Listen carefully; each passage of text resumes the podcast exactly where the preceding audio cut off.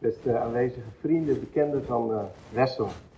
Ehm, ja, het is uh, mijn eer vandaag iets te mogen zeggen bij deze presentatie van het boek Dichters bij de Dood van God van Wessel ten Boom. Uh, ook al vind ik er ook wel iets moeilijks aan zitten, want Wessel had natuurlijk nog gewoon onder ons moeten zijn. Ik heb het gevoel dat ik zelf soms nog in de eerste fase van de rouw zit, namelijk de fase waarin je niet gelooft dat het waar is dat de ander echt dood is. Dat je denkt dat hij nog steeds gewoon hier binnen kan lopen en dan op zijn geheel eigen, unieke manier ons zou laten delen in zijn gedachten, ons zou tegenspreken, voor reuring zou zorgen, maar altijd op zo'n manier dat je zou merken wat in zijn leven echt belangrijk is geworden, namelijk het evangelie van Jezus Christus als het enige gebeuren dat werkelijk hoop geeft. Het enige dat ons leven in een werkelijk vruchtbare dynamiek brengt. Sinds zijn bijzonder ervaren roeping in de kerstnachtdienst als student, waar hij ook over schreef in de brieven die hij zond in de periode van zijn ziek zijn, sindsdien wist hij zich tot dienst geroepen. En dat was altijd aan hem te merken. In de laatste fase van zijn leven, toen hij tot zijn eigen verbazing, maar ook wel plezier, nog een landelijk bekend theoloog werd, toen had hij een interview met um, de Blauwe Tijger TV. Dat was ook typisch Wessel. Hij uh, kwam voor altijd in de marge en in heel verschillende marges. Zijn laatste artikel schreef hij voor christenen, voor Israël. Hij was op Blauwe Tijger TV en schreef verder in obscure tijdschriften als In de Waagschaal en Ophef. Altijd in de marge, maar in heel verschillende marges. Helemaal links of helemaal rechts, dat maakte hem ook niet uit. Uh, maar zo was hij ook een keer op Blauwe Tijger TV. Interview met dominee Henk-Jan Prosman. En dan wordt hij emotioneel als hij zich afvraagt of het in de kerk nog wel over God gaat. Of dat we ten diepste, net als de wereld, alleen maar over de mens en zijn daden en innerlijk hebben. Maar mensen kunnen ons niet redden. Wessel heeft altijd zeer verlangd dat Gods rijk zich op aarde, op deze aarde zou openbaren. En daarom kon hij in zijn jeugd niet anders dan zich hartstochtelijk aansluiten bij de christenen voor het socialisme. Dat is wat hem bindt aan Herman Gorter, een van de dichters die hij in deze bundel behandelt. Waarbij Wessel treffend constateert dat hij juist ook houdt van de, citaat, de Gorter die doordraaft, die een ideaal heeft, die bewondert en vurig bemint. En dan niet zomaar een vrouw, hoewel dat ook, maar niets minder dan de vrouw die de schoonheid en de muziek der toekomst zelf is. In deze woorden herkennen we 100% Wessel zelf. Hij bleef de man van het verlangen naar de ideale toekomst, maar tegelijk is hij altijd theocentrisch en christocentrisch blijven denken en geloven en daarom ook levend van de schrift, meer dan van de actie. Wessel en ik leerden elkaar kennen toen ik bij de redactie van het tijdschrift In de Waagschaal kwam. Dat was, als ik mij goed herinner, niet zo lang voordat Wessel in 2009 redactiesecretaris werd. Volgens mij heb ik het min of meer aan Wessel te danken dat ik in de redactie kwam. Je hebt je erin geschreven, zei hij. Dat was onder meer met enkele artikelen over de films van Ingmar Bergman. Ik vroeg mij in die artikelen af hoe Bergman de ervaring van de dood van God in zijn films had verwerkt. Thematisch sloot dat dus aan bij waar Wessel mee bezig is in deze bundel. Over Rielke, Nijhoff, Pessoa, Gorter en Henriette Roland Holst. Al heeft Wessel volgens mij nooit iets geschreven over films, zelfs niet over muziek. Hij was een echte lezer. Het geschreven en gesproken woord, dat moest het doen. Maar hij had wel dezelfde belangstelling voor de cultuur, voor wat er gebeurd is en gebeurt met de Europese beschaving in het langgerekte afscheid van het christendom. Met dat thema was hij ook bezig in het boek over zijn reis door het Duitse land, pelgrimsreis door het Duitse land. Voor de Bartiaan die Wessel was, was God toch, denk ik, en misschien zelfs vooral de God van de geschiedenis. En niet alleen van het woord. Een God van een concrete geschiedenis. Een geschiedenis van Israël in de kerk. Een geschiedenis die we kunnen nagaan in standbeelden en opgravingen, in kunstwerken en teksten en gebouwen. Zijn emotie liet hij niet alleen zien bij de uh, opname voor Blauwe Tijger TV, die ik net noemde, maar ook een keer in een vergadering van de redactie van In de Waagschaal, toen het ging over de kerk. Over de traditie van de Nederlandse hervormde kerk in vergelijking met hoe hij de protestantse kerk ervoer.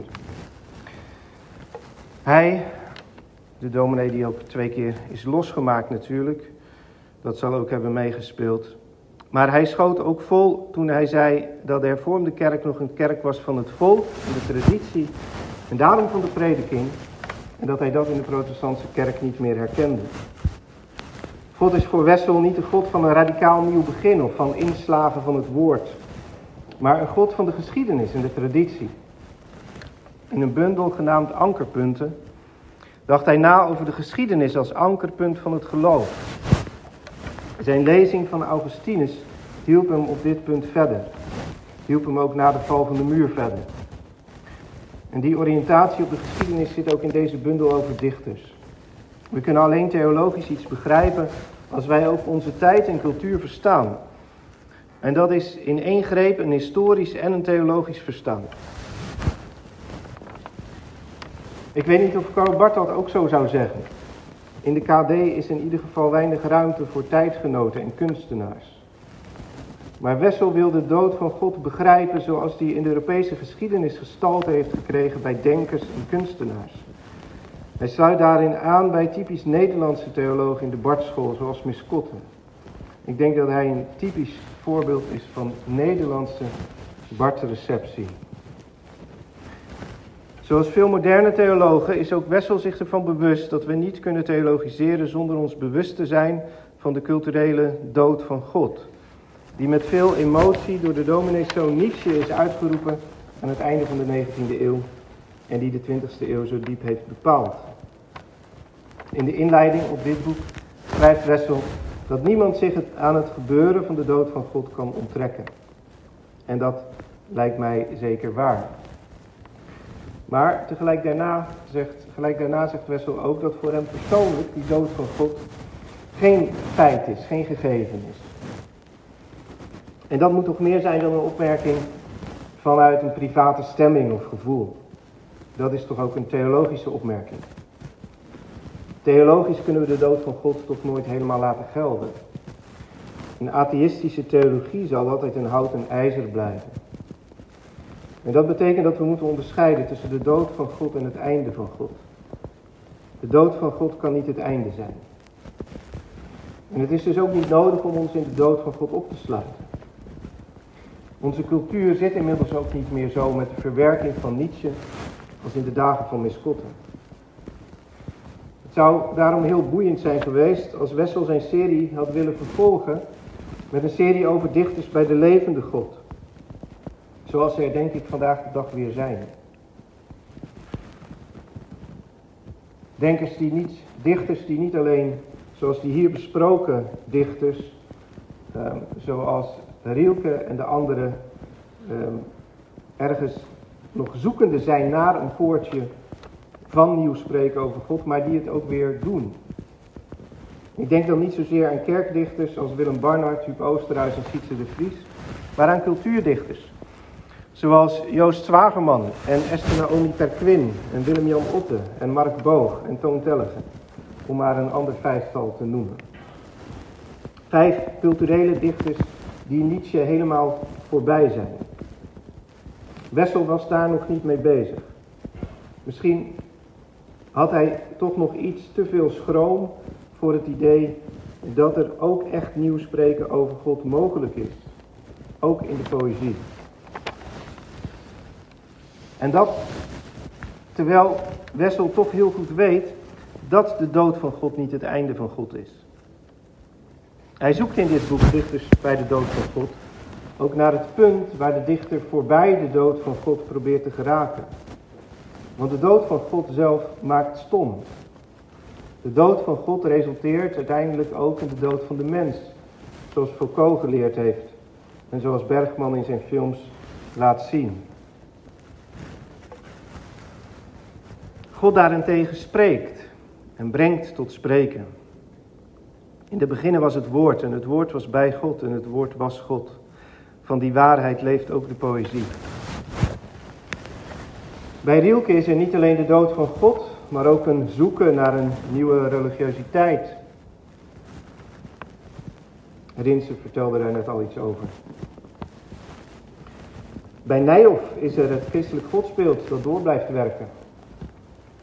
Bij Henriette Roland Hols, de derde die Wessel behandelt, is er net als bij Rielke ook de zoektocht naar een nieuwe religiositeit.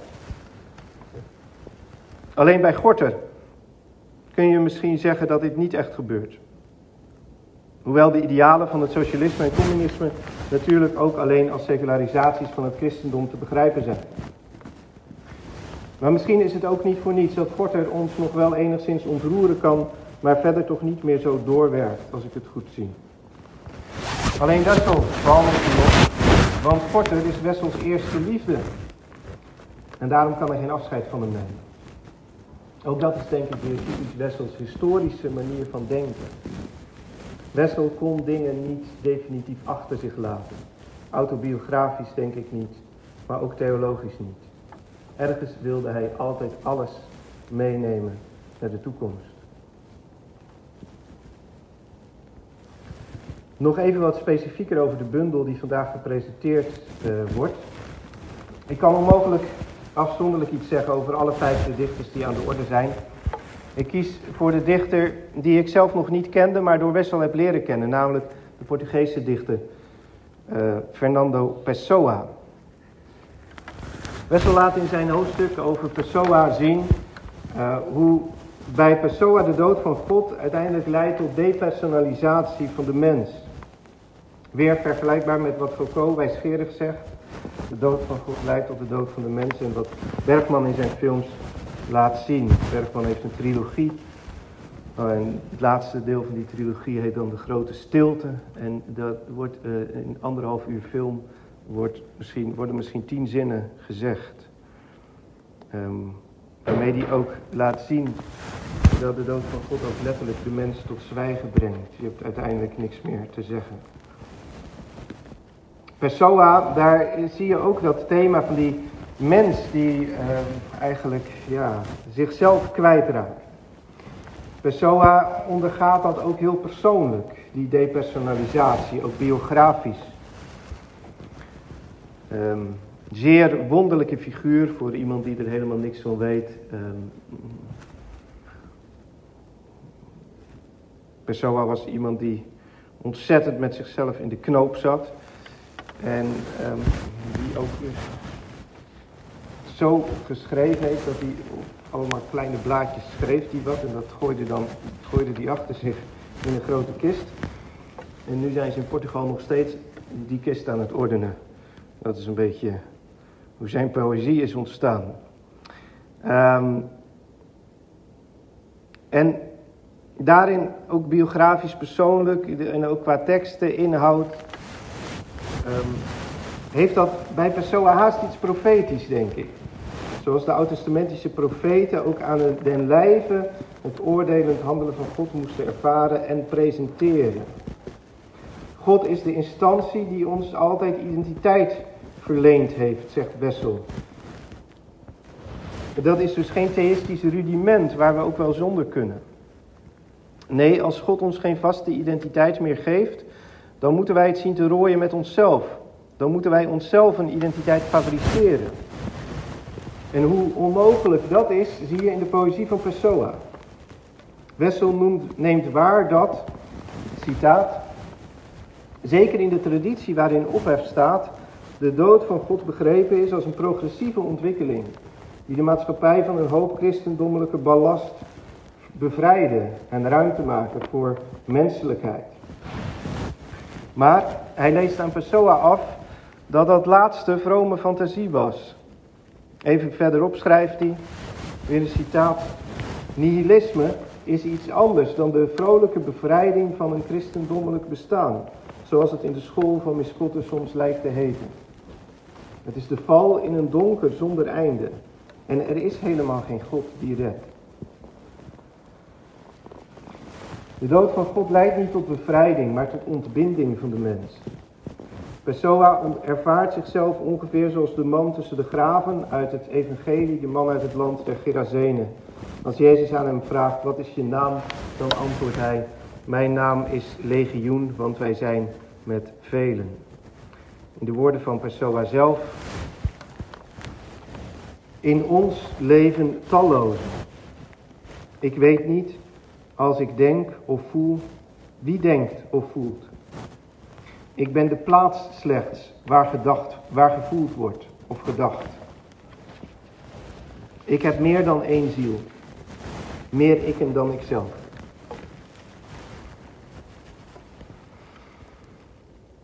Zeer herkenbaar, denk ik, voor elke zogenaamd postmoderne mens. Pessoa is niet alleen het christendom voorbij, maar ook alle secularisaties van het christendom, alle grote verhalen en ook de idealen van het socialisme en het humanisme is Pessoa helemaal voorbij. Dat constateert Wessel in dat hoofdstuk. En dat steekt hem ook. Want Wessel kon Gorter niet helemaal loslaten. Gorter die vasthield aan het geseculariseerde christendom in de vorm van socialisme. Iets wat Wessel zo had aangesproken, wat hij niet helemaal kon loslaten, omdat alles mee moet naar de toekomst. Wessel constateert dan dat grote contrast, maar maakt de dialoog die dan als het ware ontstaat niet af, niet af. Komt niet tot een heldere conclusie of keuze. En ook dat is typisch Wessel, denk ik.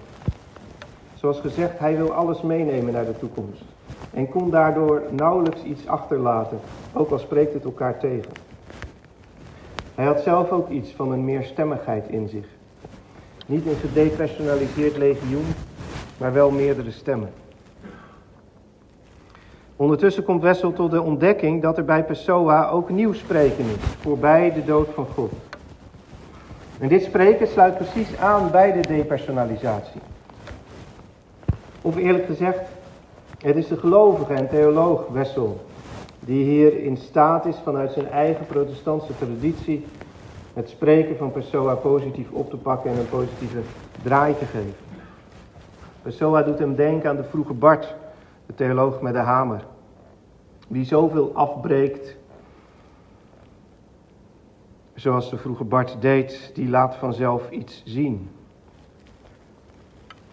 die onze identiteit helemaal afbreekt, zoals Pessoa doet, laat volgens Wessel als in een negatief ook iets zien.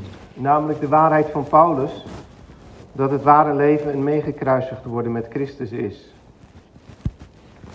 Citaat. Als Paulus in Galaten 2 vers 20 zegt, met Christus ben ik gekruisigd en toch leef ik, dat is niet meer mijn ik, maar Christus leeft in mij dan is dat een teken ervan dat depersonalisatie als een gekruisigd worden in de identiteit hoort bij het heil van God. Wij zijn nu juist niet wie wij zijn, maar een ander. Einde citaat. Wessel eindigt dat hoofdstuk over Pessoa dan met een prachtig citaat van Pessoa. Uit een van zijn gedichten. Ik ben niet ik, ik ben gelukkig. Wat een ontroerende zin schrijft hij erbij. Prachtig voor wie wel gelukkig is en voor wie niet gelukkig is. Voor wie Wessel gekend heeft, denk ik dat zijn zinnen waarin hij ook zichzelf autobiografisch heel erg herkende. Waar hij troost in vond. En zo is het ook, denk ik. Het is ook een prachtige zin als ik denk aan Wessel. Hij is niet hij. Hij is gelukkig. Dank u.